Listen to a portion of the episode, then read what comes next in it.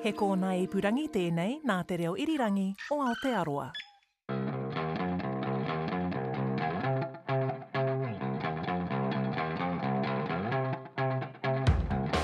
Welcome to episode 3, season 2 of Not Your Average Cricket Show, where we're heading traditional cricket commentary for six. I'm Zoe George. And I'm Justin Gregory. We're following all the action from the ICC Men's Cricket World Cup in England, bringing you analysis, bad cricket puns, local legends, cricket related current affairs, and guest hosts every Monday during the tournament. You can join the conversation on the RNZ Boxbox app or email us cricket at rnz.co.nz. You can also find us on Apple Podcasts, Stitcher, Spotify, and Radio Public, or at rnz.co.nz forward slash series. And of course, you can listen to us on the RNZ app. On today's show, we're looking at the second week of matches, including the Black Caps games against Bangladesh and Afghanistan. We cross to our Corrie on the ground, Ian O'Brien, and we head back to Otago for this week's local legend, and of course, we give our picks for the next round of games. Today's co hosts are two former pacemen from the Black Caps, both now retired from playing, but both forging their careers in other aspects of the sport. Geoff Allott played 10 Tests and 31 ODIs for New Zealand after retiring in 2001. He went into administration and now is on the New Zealand Cricket Board. He has a bronze medal from the 1998 Com Games and was also the equal highest wicket taker at the 1999 Cricket World Cup. Shane Bond played 18 tests, 82 ODIs, and 20 T20s for New Zealand, and is now, amongst other things, the bowling coach for the Mumbai Indians. Your fastest delivery, Shane, was clocked at 156.4 kilometres now, and that was at the 2003 World Cup. We haven't got stats on your fastest ball, Geoff. How quick were you uh, in, back in the early days? Uh, a lot slower than that, unfortunately. yeah, no, I couldn't match uh, Bondi. When I did, I tended to break. I think I ended up with seven fractures trying to bowl anywhere near his speed. Ooh. Uh, you never played a test together, I don't think, but you must have opened the bowling together for Canterbury a few times. No, I think more for old boys, and unfortunately, I had to run into the wind, which made it uh, challenging because Geoff was the big, old, nasty fasty in our team. Really? yeah, yeah. Oh, we had a bit of a priority. I'd done the hard yards with uh, Stu Roberts and Chris Flanagan before that, so um, you know, it was always good. I, we, we believe it was the making of Shane Bond, actually, with his ability to swing the ball. uh, Geoff, do we dare ask about the record for the longest time taken to score a duck? Thanks for that, Zoe. Oh, you're um, welcome. That's really good of you. No, actually, I, I get more um, recognition for that than anything else, unfortunately, and, and my kids just love bringing it up. Um, one of those moments where, yeah, it was, it was more about survival and, and um, Chris Harris sent me back about four or five times when there was an easy single, um, but oh. unfortunately I ended up um, in the paper holding my bat for getting naught. Uh, you still got that record? Yeah, I think I do. Oh, yeah, awesome. thanks, Shane. Yes, you do. Don't worry. Stuart Broad uh, was closely behind you with that, batting for 103 minutes, actually against New Zealand before scoring a run. So, so we blew that record attempt. yeah, dear oh dear. Uh, let's crack on. Um, first of all, New Zealand Black Caps the top of the points table right now on three wins out of three games and have a good net run rate. They played calmly and well against Afghanistan over the weekend. Jimmy Neesham picked a five for, which puts him in the illustrious company of Richard Head Hadlee, Trent Boult, Tim Southee, and Shane Bond. And over the weekend, he tweeted um, uh, a list of that five people who took five wickets and said one of these things is not like the other. What are your thoughts on the game, uh, Geoff? Um, let's look at Afghanistan first, which was over the weekend. There was actually a really touching moment. I don't know if you saw with Kane Williamson uh, after one of the batsmen got hit in the head with a cricket ball. Yeah, it was um, a nasty blow too, and, and you know I think it's the right thing. I think even even the nasty fasties don't feel good about um, that situation. You know, and I know the team would have been deeply concerned. Um, the players these days are, are very close, you know, off the field, and they play a lot of league games, you know, with each other, so they know each other well, and, and that's never never good to see. But um, that said, um, you know, it was uh, the the, st- the, style of bowling, I guess, which I think really um, got us into that game.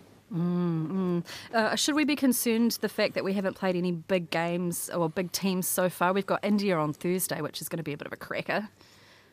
No, I don't think so. I think these three games were three games New Zealand probably expected to win and had to win, and they'll have a little bit of um, there's a little bit of a comfort zone there, knowing now that they've they've got those six points uh, in the bank. But I think to be fair, building towards semi-finals, you'd want to be going into some tougher games and there's no doubt the next six games are all going to be extremely tough, but um, there's probably more pressure on other teams who have dropped some games to, to beat us. So I think we're in a really good position going into this the next phase. Yes. We did have a nice, tough, tense game against Bangladesh earlier on. That won't have hurt us at all, will it? No, look, it, it, Bangladesh is always a team that um, you're, you're worried about. Um, you know, they've got players, they've got world class players, obviously, that can trip you up, and we have been, and we all know about it, and have heard about it um, for a number of years now, where New Zealand's been been knocked over either playing in Bangladesh or or against them in the Champions uh, League, I think it was um, a couple of years ago. So. So look, it was a great result, I think, um, and some some different players, I guess, stood up as well for us, which was which was nice to see as well. It's been a bowlers tournament so far this World Cup, hasn't it? Yeah, I think it, I think it has. And saying that, there's still been scores of 350, um, 380s. It's it's a real mixture. I think we've seen some pitches that have been fresh wickets that have done a little bit in the morning, and then you're starting to see wickets now, like last night's game, that have been used in a flat, and we're seeing some much bigger scores. So I think as the tournament goes on and uh, they'll keep producing those flat wickets. I think what you don't want to see is a wicket that's just too much in the favour of the team bowling first because it's going to seam around in the morning. So, from my point of view, I'd much prefer to see used wickets that takes the swing and the seam out and the makes the toss so much more important. Um, and I think that the last night's game's a perfect example. Team gets 350 and is still in danger of losing, and I'd much rather see that in an even competition. Best team wins. Of all the teams I've watched so far, India and New Zealand are the two calmest looking teams. I don't know what that means, but there's a slight anxiety about England that I've picked up. I think it's being the favourites is playing on them a little bit. Australia looked like they were working hard last night, a cracking game against India, but still. But India and New Zealand look like they know what they're about and they've got their game plan settled and they know how to go forward. Does that um, ring a bell for you guys? Yeah, look, I, I think it's a reflection probably of the confidence in the squad. I don't think it's just about the 11 as well. I think it's actually that you're knowing that you've got players that can step in at any given time and, and perform a job. And, and what I think is creating that calmness is that across the board, if you look over the last three games, albeit against the competition that we've faced, is that you've had you know most of those players step up in almost a match-winning performance. Um, mm. So that helps with the whole confidence.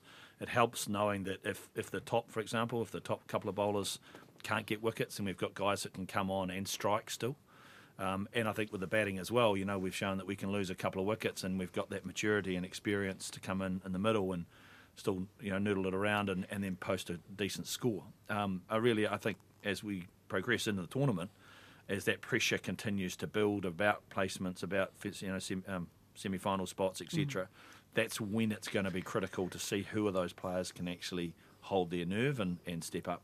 Shane, coming back to Jasprit Bumrah, I just want to talk about him a bit, which I imagine a lot of cricket fans do when they run into you. His his dipping ball, how does he bowl that? Is that all about his point of release? What what's going on? No, he's just got a he just he's got a very supple wrist, so he just um, he changes his wrist position slightly and runs it over the front of the ball. So it's almost sort of Dwayne Bravo like. So he's got mm. two slide balls, he's got a stock standard off cutter, and then he's got the one where he just turns his wrist a little bit more and gets it to dip, and it's extremely hard to see. Hardest thing about him is he's just got this stuttering sort of run up. Yeah. Uh, it's only in the last few metres that he sort of powers through the crease, and then he gets his front foot down real quick. And obviously his arms go out straight, but it's the pace. When you see him bowling the nets, he just hurries everybody up, and nobody likes facing him in the nets. And probably to be fair, the same. People sit on him in T20 cricket because they know he's he's a game changer. So we're, we're very lucky to have him in our team. Speaking of fast bowlers, we now cross to our correspondent on the ground in the UK, who also played with our two co-hosts today, uh, who are Shane Bond and Geoff Allott. We've got Ian O'Brien on the line. Kia ora, Ian. Yeah, kia ora. I made those two those two guys look like medium pacers. and you're still talking rubbish. no, you actually did. no, nothing changes, my man. for me. What's your take on the game uh, from the weekend against Afghanistan? Um, I actually managed to get to uh, get down to Taunton, lovely ground, beautiful place, um, and it was uh, it was a it was a job done. Um, I don't think it was cl- uh, it, it was clinical in terms of easy. They they did it easy.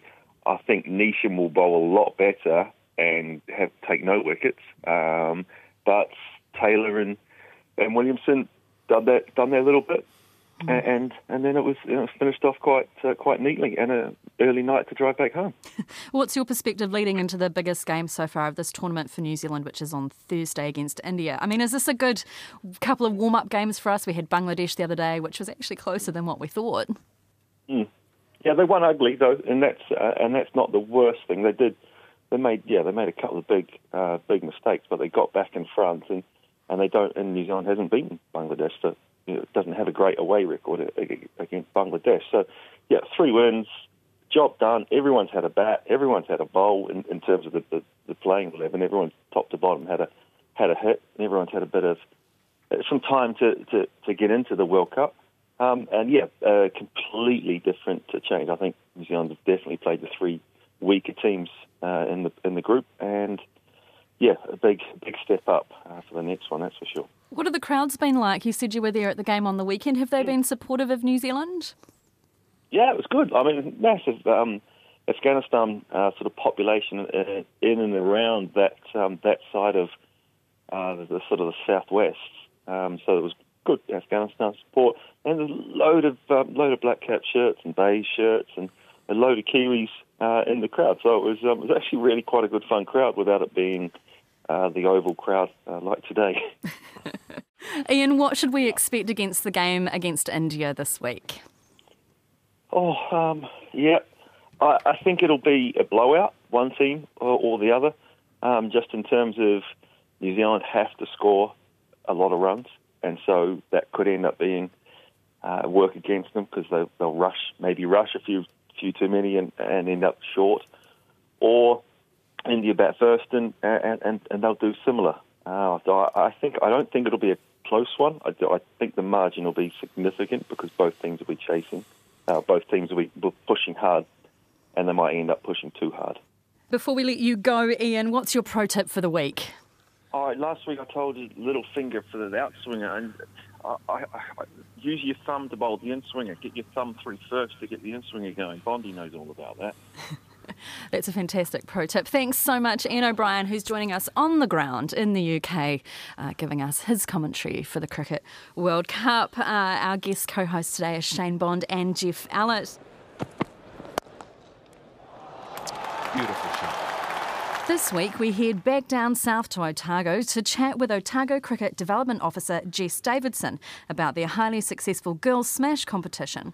I started by asking her what it's all about down in Otago, we have our SBS Bank Girls Smash program. So it's a free girls only primary school initiative, which is aimed at increasing participation um, of young girls playing cricket, but in a really fun, friendly, and supportive environment. And what kind of things do you do? It's a modified softball competition. Um, the girls play in six-a-side school teams, and it's just a short 40-minute um, game with every girl getting a bat and a bowl. So they bat in pairs for two overs, and it's all about having fun um, there's no experience necessary, so it doesn't matter if the girls have never played before. We um, we try to create a really fun festival-like atmosphere um, to entertain the girls. So even if they're not so involved in the cricket, they can have a wee dance to the music of the loudspeakers or enjoy sausage sizzles and face painting and have some giveaways. So creating a really fun environment for them to experience cricket for the first time. That does sound like a fun experience. It's a huge difference from what we experienced growing up. What's the reception been like? It's been fantastic. We weren't sure um, how it would sort of be received, but the program began in 2017 and it started off with 74 teams across the Otago region. Which was awesome. It meant over 500 girls were experiencing the game, many for the first time and there were centres in Dunedin, Gore, Invercargill, Oamaru, and Queenstown. And then since then, um, in the past three years, the program's just continued to grow, and now we have over 720 girls um, with 91 teams and new locations popping up in Kurural, Balclutha, and Taieri. So it's been a really good reception. We always encourage the girls come along next week and bring all your friends. So yeah, it's really good reception. So is it a weekly thing? Yes, so there's one weeknight um, each week. So the program is run in term one and term four, and it runs for five weeks. Um, we also go into some of the schools and might run some fun sessions beforehand just to create a bit of hype and excitement about the upcoming program before it begins. And it's not competitive, is it? It's all about having fun and learning some of the skills involved with the game. Yeah, absolutely. Um, I think a massive part is the social side of cricket. So it's all about girls playing with and against other girls and just letting them take an active lead and getting involved in the game. It's all softball equipment and it's completely free as well, so that breaks down any cost barriers uh, that might be associated with involvement. What are we going to see this year with Girls Smash, end of 2019, start of 2020? Same thing? Hopefully, we'll continue to get more girls coming along. We're really lucky we have some of our Otago Sparks players who assist with running the um, sessions and the locations. We're very lucky to have Suzie Bates down here, so hopefully she'll get along to a couple more of the centres. and yeah, just getting more girls involved and exposed to our game in a yeah, really fun environment. And is it offered anywhere else in New Zealand or is it just in Otago at the moment? Our SBS Bank uh, um, program is unique to Otago, but there's some really good um, initiatives happening all around the country, including our Year Girls program, which is for years 7 to 10. So it's really cool to see that there are pathways being created where the girls can start at entry level and then there's options for them to continue if they choose. And congratulations on winning the Best Female Engagement Strategy at the New Zealand Cricket Awards. That must have been a bit of a buzz. Oh, that was fantastic. We um, we pride ourselves down here in Otago for our Girls Smash program, and we felt really honoured to receive this award. As I know, all around um, New Zealand at the moment, there's many women and girls strategies happening, um, which are doing some really good things and for increasing girls' participation all around. So we felt very lucky to get that award.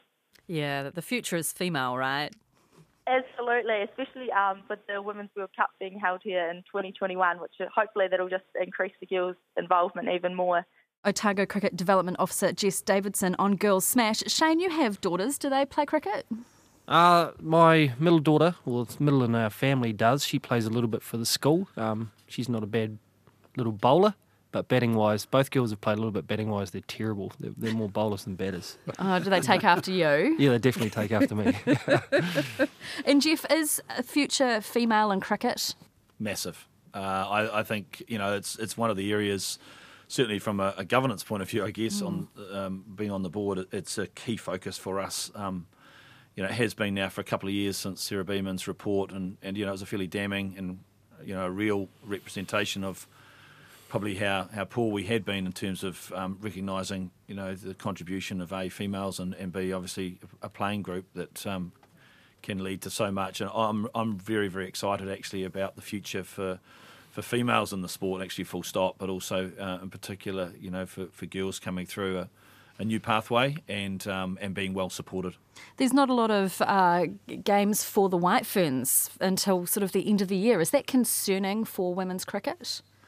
Uh, look, I think there's a, uh, you know, obviously there's an international series that's constantly being looked at. Um, you know, I think we're looking at there's domestic competitions as well, and what we've got to make sure that we do is actually build, continue to build both on a national and a global level, you know, a sustainable model. Um, and and I think that's the key thing. What we're seeing this year, I know, you know, within New Zealand cricket, you know, we've we've committed to a a whole lot more camps during the winter and a whole lot more development opportunities to actually bring another core of player through as well, which actually is equally as important. We don't want to expose a group of players that aren't necessarily up to, to international standard as well just yet. And I think that's where we've just got to sit back and, and look. We're in talks at the moment about designing, you know, new domestic competitions, and and I think you know the international uh, pathway for some of these players is going to be tremendous. I can see India um, expanding into potentially a, a, female competition. Obviously, we've got the Australian and English leagues. So you know there is a, a terrific um, opportunity coming you know, going forward, and we've just got to make sure that we we program the right um, the right system. Geoff Allott and Shane Bonder, our guests today. Both of you have taken different paths. Geoff, yours is in government governance, but Shane, yours is in coaching. Uh, we had Peter Fulton on uh, the show in our first episode, uh, and he's come from an international playing background straight into coaching. Was it the same for you? Yep, uh, pretty much. I, I, always had my eye on doing coaching when I finished. I think I always liked watching the game, always liked analysing it. Um, had probably a personality that lended itself to helping people, having been a cop um, before before I was a cricketer. So it was something I always wanted to have a go. I, I, think the thing for me, and Pete will find the same, is when you when you move into the coaching path, people even in the paper when you get jobs quote your playing career. And coaching isn't playing. It's mm. it's very very different, and it doesn't matter how good your playing record is. It doesn't really impact on you as a coach. Yes, it gives you some experiences, particularly if you've played at the top level but it's a very different skill and it's one that you've got to learn over time. So, like anything, I, th- I think Mike Hesson showed that you don't necessarily have to be a, a top class player to be a top class coach, mm. and I think it's still important. And that's probably a good question for Geoff, is continuing to work on those pathways to bring people, not just like myself who have played at the top level, but capable people through, give them the opportunity to, to help and coach um, elite players or players at any level. Did you we, go through a coaching training? Uh, you know, because the ICC offer level three, for example, for international coaches. Did you have to go through that too? Yep, I, I did the level three here. Um, I think the biggest thing that's probably like playing is you, you've got to have your own, and you learn this as well over time doing a whole different roles. Is you've got to be really clear about your vision, what you want to do as a coach, how you're going to go about things, the systems, the structures, the planning, all the things that people don't see is probably even more important than the and the re- ability to build relationships with people is the is the is the critical stuff. So you know, I've, I've been doing it ten years now, and I'm still learning heaps. Uh, I'm lucky I'm doing a whole different range of jobs around the world, so getting the chance to learn off a lot of great people. But just like just like a player, when you start at 19, you're a very different player when you when you're at 35, and it's it's no different when you're a coach. What's the breakdown, do you think, at the elite level between coaching technique versus coaching the mind? Uh, it's probably more the mind. That's probably where I spend most of my, my time. The, the technique side of things, um, the elite players have a pretty strong understanding. So you're acting as their eyes um, and you're digging through a little bit of data and just keeping an eye on things to see that people aren't getting into bad habits. But a lot of it is psychology. Um, challenging players, taking them a little bit outside their comfort zone. Um, and even I find with some of the elite players to try to get them to do things that they're not used to is, ch- is tough. So Lasith Malinga is a classic case. It took three years to get him to bowl round the wicket this year. And it was through a little bit of failure and him having a tough time that he, he finally trained it, bought into it, and had a go at it. So these things they can take a little bit of time, especially with stubborn players, which Geoff and I probably were at the, the back end of our careers. No, uh, really? Uh, Fast bowlers have this reputation, though, right? While being dumb. Yeah, no, hey, I didn't say that. It's like front rowers in rugby, really, but we all see all the front rowers seem to be, you know, or forwards tend to be coaches, same as uh, fast bowlers as well. Maybe we're the true brains of the operation. There's that necessary bit of aggression, isn't there? When, say, in the Kagiso Rabada situation, when about a year ago there was perhaps too much aggression in his game, what's the balance? How do you dial it back and say, look, this is actually affecting your playing? Keep the intent, drop the hostility. Look, I, I- think um, New Zealand learned a really uh, a significant lesson not uh, a couple of years ago. Unfortunately, obviously with the Phil Hughes incident, where we were current, we were playing Pakistan, I think, at the time, and and um, the team, you know, were reluctant to go out. Um, I think and play. Both teams were reluctant to go out and play, but they agreed to. And New Zealand, you know, were feeling, you know, obviously they knew knew him well, um, and I think the New Zealand team, uh, the mood that day was not about celebration when we got wickets, and I think dialing back the emotion is actually something that New Zealand has learnt to, to do over the last few years is, is actually yes celebrate and, and yes recognise poor performances but don't go to the extremes. And I think that can be the same for fast bowlers. I think you know we, we have it built in us naturally um, the aggression um, so it, it will come out at times but there's also an element I think of time where you just got to control that and focus on your job uh, and I think the, the, the professional player today can do that far greater than the, the guys of my era. At the World Cup, though, things like nerves get in the way, don't they? I think that happens whatever game you play for for your country. It just gets dialed up a little bit more because you're under far under far much uh, much more scrutiny. Um, you know, f- from home in particular. New Zealand won't notice it as much because you're away, but uh, but the last World Cup experience, 2015, which was brilliant. I mean, we we went into that tournament having watched all the games on TV of the '92 World Cup, and we're trying to live up to that. So we knew there was a huge amount of scrutiny on us, and we knew that if we did it well, though, the upside was that cricket would get a, a real boost. And thankfully, thankfully for our point of view, we, we went the right way, and it was it was massive. Um, and and you're hoping that that, that that New Zealand kick on here and and do the same again. That with, particularly with um, Boxing Day Test matches coming up in Australia and having that series at the back end of the year as well. If New Zealand can have a really strong World Cup and then go over to Australia and perform really well, then that'll be a, another real good boost for for our sport. We're almost coming to the end of Not Your Average Cricket Show. Before we let you go, though, Geoff Allott and Shane Bond, what are your pro tips? Geoff, let's start with you. Well, look, I was an incredibly, um, probably just below average or average player, so I No had to, um, I had to go away and learn. I was, I was dropped um, by Steve Rixon for the, the third test over in, against Australia in a series where I'd got pretty much pumped around the park, and he made a really valid point. He said you have to go away and find a way to swing the ball, and and um, you know I. I had a bit of bounce and a re- reasonable amount of pace, I guess, but I couldn't swing the ball and literally had to go out into the nets uh, when Wallace was 12th man and actually try and find a way. Um, given I had only played, I think two two or three first class games before I played for New Zealand, I was really learning the trade in the game. And so that meant just going out into the nets and trying things. And, and it was one day I went out and, and you know, I had my my wrist angle uh, I realised was wrong. You know, I was, I was slanting the I guess the seam over, and I brought a, a, the third finger, if you like, the ring finger up onto the onto the ball, onto the top of the ball. So rather than just having the two conventional fingers that across the uh, along the seam, I actually brought a third finger up. It looked like trainer wheels. Really, it's probably really a good signal of how I bowled, but. Um, you know, some people refer to it as the devil ball with the head, but uh, you know that meant actually that subtle, probably only a two or three degree change in my wrist angle, and then all of a sudden the seam started becoming a bit more bolt upright, and, and the ball started to swing, and it was honestly, um, you know, the, the, the minute I can almost remember the ball that that first swung for me. And uh, you know that was probably the difference in my career, really, to be able to go on and then play in a World Cup, which, um, and as you mentioned, you know, to play in a in the Commonwealth Games and, and over in Kenya with the um, the ICC knockout win, and, and I wouldn't have done that had it not been for that. So my, my tip really is to the young kids, particularly, is to to never stop sort of trying to, to tweak your little, you know, your, your, your wrist or um, your hand movement, particularly for bowlers, to just maximise, to try those variations and to, to just um, have the courage, I guess, to, to be a little bit different.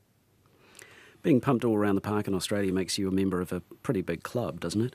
they had a couple of reasonable players too, I think. So it, was, it was fair cop for a, probably a club cricketer. Shane, what's your pro tip? Um, one thing I learned from listening to uh, rugby coaches is and, and what seeing what the All Blacks do is they're still doing the same drills as what kids do. They're doing the very basics. And I had a friend message me yesterday who sent me a video of his seven-year-old son and said, "Give me some tips." And it's the same things that probably apply at the top end apply for him. And my tips were just get him to run in straight at his target. Don't make the run up too long. Keep his eyes on a little target so he keeps his head still. And then when he bowls, just make sure that bowling hand is if it's you're wiping down the wicket. So um, and following it all the way through. And and they're the same things that you tell the the bowlers at the top end when things are going tough, and it's certainly I think holds true for, for young ones starting out as well. I like that. Back to basics, because if you do the basics well, then you're going to succeed, right? Yeah, that's what that's always tends to when you look at bowlers at the elite level. That's when things go wrong. Their run up angles get slightly um, out of out of sync. They end up a bit wider on the crease. Their heads are falling away. They haven't got a focus target. It's the same things that applies. So making sure you're doing those basic things, whether you're seven or seventeen or twenty-seven, they're just, they're all. That doesn't matter. You've just got to keep doing them. Or thirty-seven or forty-seven in your case. or, a little, or a little bit older. uh, and that's it for Not Your Average Cricket Show. Thank you so much to Ian O'Brien, Jess Davidson, Geoff Allott, and Shane Bond. It's such a pleasure having you two. Not Your Average Cricket Show is produced and presented by me, Zoe George, and Justin Gregory. The engineer is William Saunders. The executive producer is Tim Watkin. You can subscribe to every Not Your Average Cricket Show episode at Apple Podcasts, Stitcher, Spotify, Radio Public, or at rnz.co.nz And while you're there on Apple, please rate us by clicking on ratings and reviewing stars. It's dead easy, it's really easy. This way you'll get a show. And if you want to share your picks for the winner or tell us how you're doing, then just email us cricket at. Catch you later.